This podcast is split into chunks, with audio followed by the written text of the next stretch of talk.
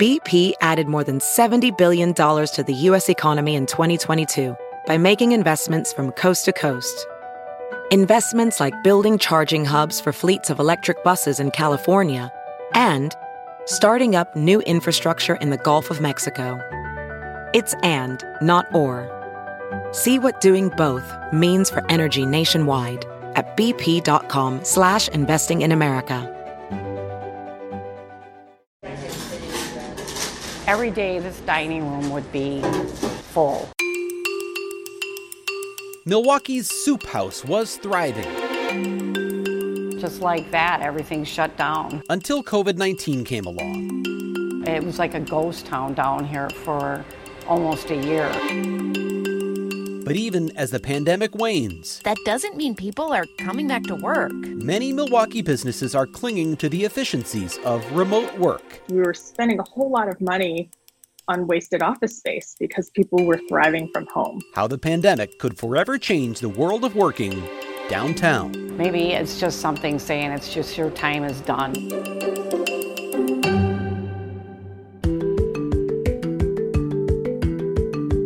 From the Fox 6 studios, this is Open Record. I'm Bryan Polcyn, and this week we welcome Fox 6's Cassidy Williams to the podcast. Good morning, Cassidy. Good morning, Brian. Good to see your face at least through Zoom.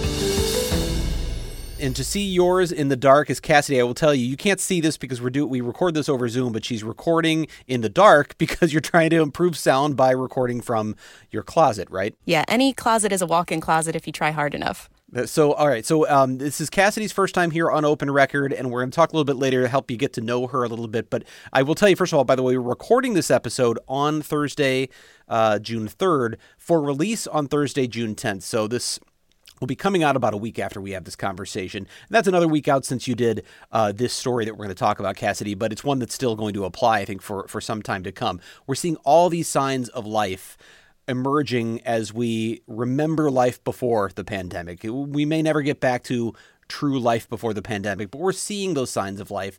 The the Brewers are back to 100% capacity. The the Bucks are back to 100% capacity as they're in the playoffs. It's so interesting to see Fiserv Forum filled up with more people, but downtown businesses are still nowhere near their pre-pandemic capacities, and that was what you reported on recently.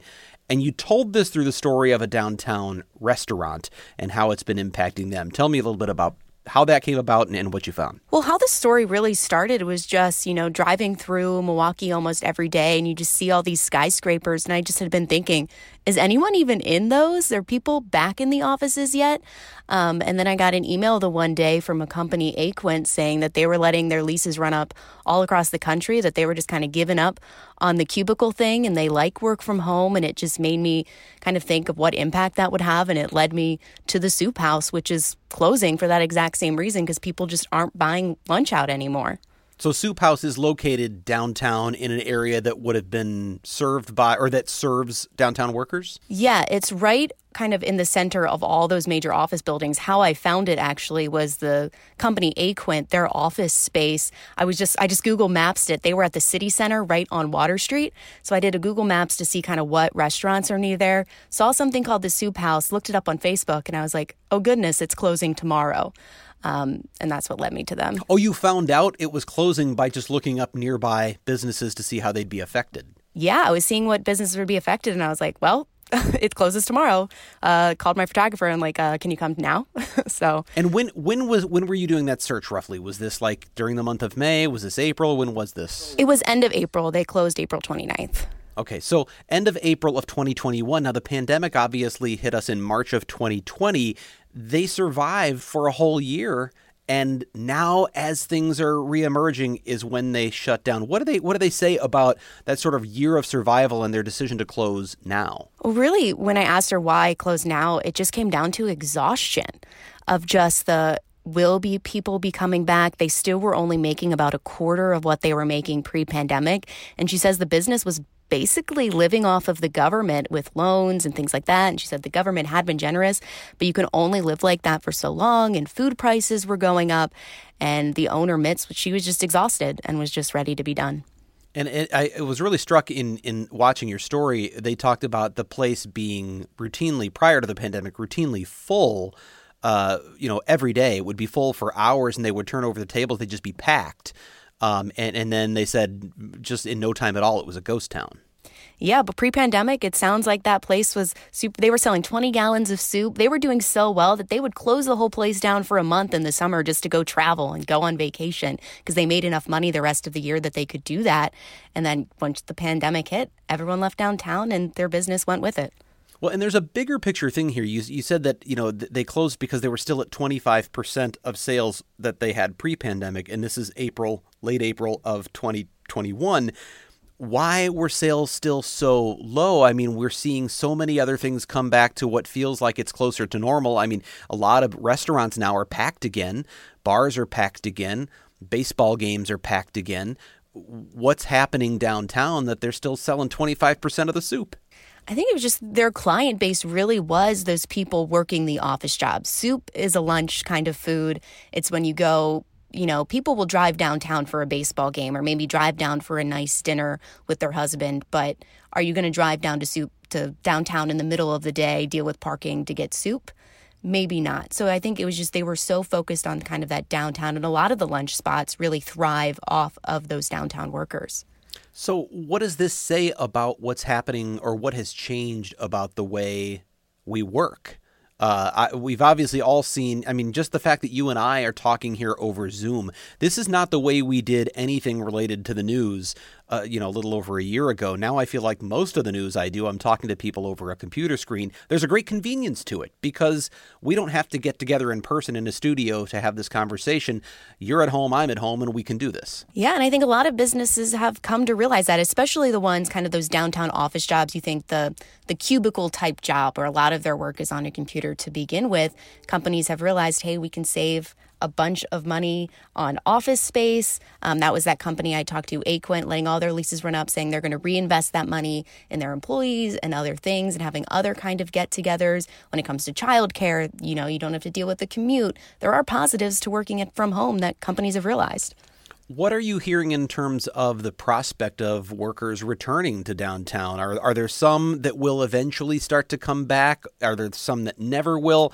What are the people who sort of watch that sort of you know business environment downtown saying? Well, when I talked to the kind of ex- the CEO of the downtown improvement district, um, this was again late April, so things might have changed or gone up since then. Um, she said that they were estimating around 20 to 25 percent of workers had come back to the office, and they were expecting around 50 percent by the fall.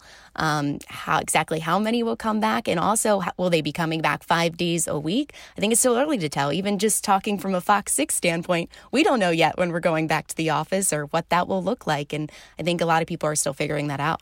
And we don't have an office downtown, but obviously for anyone, I guess, who who leases office space, this has got to be a big issue because you the more people you have, you mentioned people working, uh, maybe they come back for a couple of days a week. Maybe there's a hybrid. You work two or three days in the office and, and you're at home. There may not be as need, as much need for the space there has once been. I imagine there will be some real fallout in terms of just the office, you know, the business real estate industry. Yeah, the Commercial Association of Realtors Wisconsin um, recently released their quarter one report, and they've had five consecutive quarters of increase in vacancy rates. Um, right now, it's at six for quarter one. It was sixteen point seven percent of Milwaukee office space is vacant. That's not being leased at all. That doesn't even include the space that's being leased but not being used. Um, and so it's it's been going up for five straight quarters. So that's certainly something that will have an impact in the future. I wonder with businesses that aren't doing as much in the office, and, and I don't know, maybe you've experienced this too. Uh, you know, we're, we're working from home, we have been for a long time Uh, most you know we do a lot that's digital now so there's not as much printing out of things but i print out scripts and other things at home and and it started to hit me it wasn't too long into the pandemic i went wait a minute i, I just had to go out and buy a whole bunch of ink. Has the cost of office supplies been shifted to people at home or or a lot of businesses picking that up? There's savings that they don't have to operate in maybe that sort of office environment. Maybe they're saving on the business office supplies but i wonder if that's being shifted on to workers to some degree. Have, have you run into that where you're like you know having to run to office depot or something to pick up ink? Yeah it's funny. I saw a tweet that was like don't ask millennials to print anything. We've been using our our work printers for years. And that really resonated with me because i don't own a printer. I've never had a printer. So I've just been dealing without one, but I do miss the printer back at the office. Um, and, you know, I remember doing a story on taxes a couple months ago about kind of you can't write off that stuff anymore. You need to ask your employer. So that's certainly something that I conversations I think companies will need to have. Um, that's what the company Aquent was talking about is using the money that they would have spent on office space to kind of give back to employees for those kind of things and for other kind of get-togethers. You said the, the, the downtown business uh, improvement district uh, person you spoke to was was they're they're projecting or hoping for maybe fifty percent of employees to be back by the fall. And I believe I recall her mentioning that uh, this was sort of she sounded like an industry expectation that fall would really be a big comeback time. Is there is there any reason they t- are targeting fall or thinking that may be when things start to pick back up again? I think it just has to do with the timing of fall, you know, with schools go like kind of feels like the start of a new year a lot of times um, with vaccinations hoping to be rates hoping to be higher by then. I think that's just what the industry is looking at as a big comeback point. I do wonder how many of us will forever be working some sort of uh, certainly remote interviews have become a thing that wasn't really a, a, big part of the news business, television news business prior to this. I, I remember pre-pandemic. I'm sure you know you've been, you've been doing this long enough now to know that pre-pandemic, if you had to do a Zoom or a Skype interview with somebody, I don't even think I knew about Zoom before the pandemic, but you had to do it at the time. It would, do, it would be a Skype interview. It was a last resort it was like, oh, man, that's going to look bad. And it's just not the same as being there in person. And many times we would reach out to another city where we had an interview and hire a freelance photographer to go out and shoot the interview. And it might cost hundreds of dollars to just shoot this one interview because it would look better. But now Zoom is is ubiquitous. We use it all the time. Yeah, it's become the norm. I think people are just kind of used to what it looks like. I remember, yeah, pre-pandemic, a lot of times, like if people weren't available in person, it was just that was a non-starter. Find a new story sometimes, um, or find a different person that can talk in person. But um, we've all just kind of changed, and Zoom's just a part of life now. I do think from just having done interviews for a very, very long time, there is uh, there is something great. There's an intimacy to being in person. Sometimes I think the conversations are better, and maybe the answers are are more detailed and rich because you're there in person. You've got that in person experience. You can see a person's full environment. So I still prefer that. But what I do like with uh, with this is the ability to get someone who, like you said, might have been a non-starter in the past. I I, I interviewed a, a, a woman um, w- when prisons were having COVID outbreaks that were out of control. A woman Toronto, Canada, uh, her her husband was in one of the prisons that was having one of the worst outbreaks, and got a hold of her. And in five minutes, there we were doing a face to face interview over Zoom. So certainly there are some uh, you know things that are possible now that weren't possible before. But I miss that in person experience. We're getting some of that back, and and and and I know this takes me a little bit off the subject of the original story, but I think the point of it is we've learned whether it's the news business or whether you're in some other uh, business environment that there are some real efficiencies to working remotely and things that you can do that are a lot quicker and, and, and more cost effective than necessarily being in an office cubicle five days a week. And I think that's one of the struggles is I think there as far as like quantitative things that companies can look at, there's a lot of positives to keeping people at home as far as efficiency standpoints and saving money and those kind of things. And I think a lot of the benefits of being in person are the stuff that's harder to quantify. Um, you know, the camaraderie, the teamwork, the being able to kind of have that face to face interaction. Um, and that is certainly, I think, something we're going to see as this remote work continues of how that kind of changes just your connection to even your workplace um, going forward. I'll bet there have to be some some uh, pretty bright researchers out there right now studying this very issue because I think that's going to be something that's going to face the business community is what is lost in terms of innovation, collaboration, productivity by having people spread apart working remotely. While you might, like you said, the, the, it might be obvious to see the dollar sign savings up front when you have a smaller office footprint um, and maybe fewer office supplies but is there a loss in terms of your productivity and, and your output um, when people aren't there to collaborate together?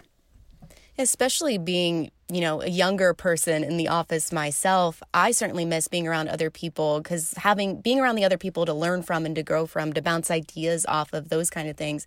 And I have seen like there have been some surveys done that show kind of the younger generation wants to go back in the office sooner than maybe the older people who are like don't need to learn from us. Well, you know, you look at our investigative unit where we've got sort of an office suite where there's there's you know a handful of us back there together, and there's all, always been very easy collaboration. You bounce ideas. Hey, look at where I'm going with the story. What do you think of this? And just that sort of there was a, we had a, a Keurig back in the office that would be sort of a meeting spot a lot of times that you would that would be the time to bounce ideas off of one another. Um, so definitely miss that aspect of it. But I have to say, if we ever do go back full time in person, uh, I, I'm, I'm, or we go back in person face to face, I'm hoping there's a hybrid. I'm hoping there's still the option and the flexibility to work from home. And if I'm thinking that, I have to imagine a lot of people in the business world are thinking the same thing. Yeah, and I think that that's what the downtown district in Milwaukee is expecting too. That a lot of offices will kind of find this hybrid model that works for them, depending on what they do. So, uh, before we go on to our off the record segment, I want to talk. This is your first time here on the podcast, Cassidy, and, and so I want to talk to you about uh, just let people get to know you a little bit. And, and, and I, I, had to look up your bio to learn some of the things about the basic things. Like I didn't realize you were from you were raised in Philadelphia, so that that's home. Uh, do you still have family in Philly? Yeah, technically the suburbs of Philadelphia. Philly people would get mad if I said I was actually from Philly. But yes, the East Coast, about an hour outside of Philly, right along kind of the Jersey border is where I grew up, and my mom and sister still live out there. So you now did you go all the way through high school? Did you graduate high school in in Pennsylvania? Yep, born and raised in that part of the country. And then you went ended up in the Midwest, where this side of, of things, uh, by going to uh, college in Illinois. Is that right? Yeah, and a lot of people get confused about like why I went here and there, and I think I was just 17 and wanted to get away from home, and my whole family went to Penn State, so I was going to do something different, um, and ended up at the University of Illinois, and just kind of have been in the Midwest ever since. And uh, and then from there, got into obviously television. Your first job in South Bend, Indiana. Yes. Tell me a little bit about what what was it like uh, working in South Bend? What was your first TV job like? Um, first TV job. I think I am lucky Could, listening to some other stories, I think it landed at a good spot. Um, a lot of good people to learn from. It was the same station that Suzanne, um, Carl came from. One of our photographers came from that station. It was just a good place to grow. I met my fiance there. Um, so it was a good two years in South Bend. It was nice being in a college town with Notre Dame, being younger. So there was other, a lot of other people my age. And so it, it was a good two years there. And this business can be tough, especially when you're early on in the business, can be tough on relationships like that because there's you need to move around. Um, so you met your fiance in South Bend, you are engaged, and here you are in Milwaukee. So obviously that must have worked out okay. I know sometimes that can be a tough thing to manage. Yeah, but I think I went into it kind of right when we started dating. I was like, my contract's up in a year and I'm leaving. so he knew that going in. Um, and so I picked Milwaukee partly because it was a driving distance to South Bend while he finished up school there. And then um, within the last year, he got a job up here and now lives in Milwaukee, and we love it here. Now, you mentioned this uh, just uh, off uh, the air before we got into recording the podcast that even even now, many people still come up to you and say, oh wait, you're you're the reporter who had who had the apartment fire. Um, that that's become something that you've sort of been known for. But for those who don't know the background, obviously you had a pretty uh, life changing experience here. Not long after you got to to Fox Six here in Milwaukee, uh, what happened? Yeah, it was a, it had been it was about three months after I moved here. Um, you know, just starting to feel settled, and then there was that large fire up in Bayside at the White Oaks Apartments, which was where I lived.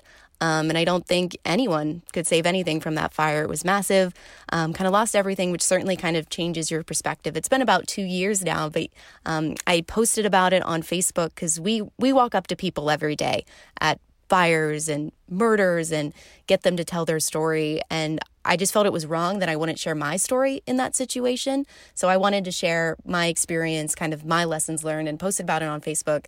Thought I was like, I hope I at least get like 10 likes, that someone likes it or notices. And it just got shared way more times than I would have ever expected.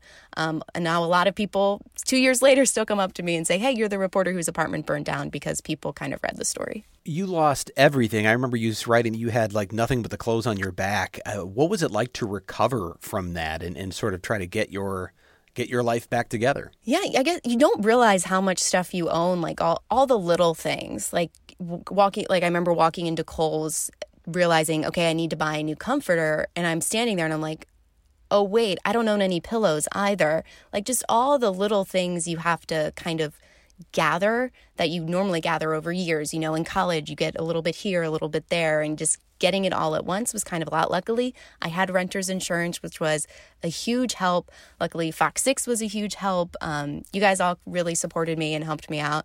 Um, and so it was a lot because a lot of people I also realize when you tell them you lost everything, they have a hard time wrapping their brain around it. Um, but you just you just take it one step at a time and you get back to where you were. Well, I'm glad that you are here and that you are uh, on a, a, better path now and, and, and that you recovered from that. I think that that might be as good a time as any for us to go off the record. This is the part of the podcast where we get a little more personal, have a little fun by answering a question we have not prepared for. Once again, executive producer Sarah Smith here with that question. What do you have this week, Sarah? This week I have these the these these question these questions. I have these Which maybe it's funny that I said it that way because I'm talking about food. So I'm like a chef, wee wee. Anyway, um, okay. So the question is: You are cooking for the whole team, the whole Fox Six team. Oh wow! Okay. Um, what is your signature dish? You, are you going to go first again to give us time to think about uh, this? Yeah. Or yeah, okay, yeah, you tell yeah, us. I can, go, I can go first. I had to think about this too because there's things that I like, but I'm like meh. Um, so I would say chili. I have a really bomb chili recipe, and I I mean I don't mean to pat myself. Well, yeah, I do mean to pat myself on the back. I I mean I've tasted other chilies, homemade and restaurants and stuff, and there's just something about the chili I make that's just really stinking good. So I want to share that with the people I enjoy like my colleagues. So um, you'll be here uh, Friday, five o'clock, then with yeah. your yeah. Okay, fantastic. I don't know. I can't eat. I can't eat chili when it gets over about sixty degrees. It seems weird. Well, looks like we're waiting till uh, Packers season next fall then. exactly. I'll be over. And we'll watch Jordan Love's first football. Wait, never mind. I don't know. Um, that's a whole different issue. Too, too, too soon. soon. Okay. Uh, no, for, I, I, will say that uh, I, I, don't know if this is. Can it be like a like a dish to pass kind of thing, or are we talking main thing? Because whatever it, whatever you feel. When like. it comes to that sort of deal, and I could make it in probably large quantities. I my go to like if I go to a Packers party or something like that, and there's a is, is to bring along a crock pot full of um, I don't even know what, it, what, it's really called, but it's it's a buffalo chicken dip. It's just mm. it's just chicken, and it's pretty basic. I mean, I think a lot of people make it, but I, I love it's buffalo chicken. It's the the or it's, it's actually shredded chicken, like a, a, Frank's Red Hot sauce. Sometimes the buffalo wing sauce. Um, you got some ranch powder thrown in there, some shredded cheese. Put that on chips. It's absolutely delicious. It's easy to make. Um, it's not healthy at all, um, but I love it, and so maybe that would be my go-to. I would eat your dip, man. All right, Cassidy, what you got? Yeah, I get. If I needed to feed everyone, I would just order out. I would do everyone a favor and just order out. I am the type DoorDash. of person at at a party if like we're volunteering for stuff to bring. I'm like, I'll bring the paper plates and the napkins, and so I would just order out. I'm not you a know, chef all those things are important though because I've been to places where everyone brings dishes and it's like, did someone bring bowls? Nope. Did you bring knives? Nope. I mean, and then and then we're you know up the creek. So plates and napkins are a very important part of any get together. I got you. My friend group always involves people who are really good party planners so that I don't have to be the one who's good at that sort of planning and I, we do. We have we have a couple of friends who just love to plan parties, and so they're always the ones making sure someone's got the drinks and the ice and the whatever, and and then you know I just bring my buffalo dip, and everybody's happy. We all win. All right. Well, again, uh, Cassidy, thank you so much for joining us this week on the podcast. It's great having you on, and, and we'll definitely be sure to have you back again soon. Uh, and uh, so, you know, keep some room there in the closet. I will. Thanks for having me. As always, thank you to the people who make this podcast possible producer Pete, Dave Machuda, Suzanne Barthel, and Sarah Smith. Please subscribe to Open Record if you haven't already. You can find it wherever you get your podcasts. With that, I'm Bryan Polcyn, and we'll be back again next week.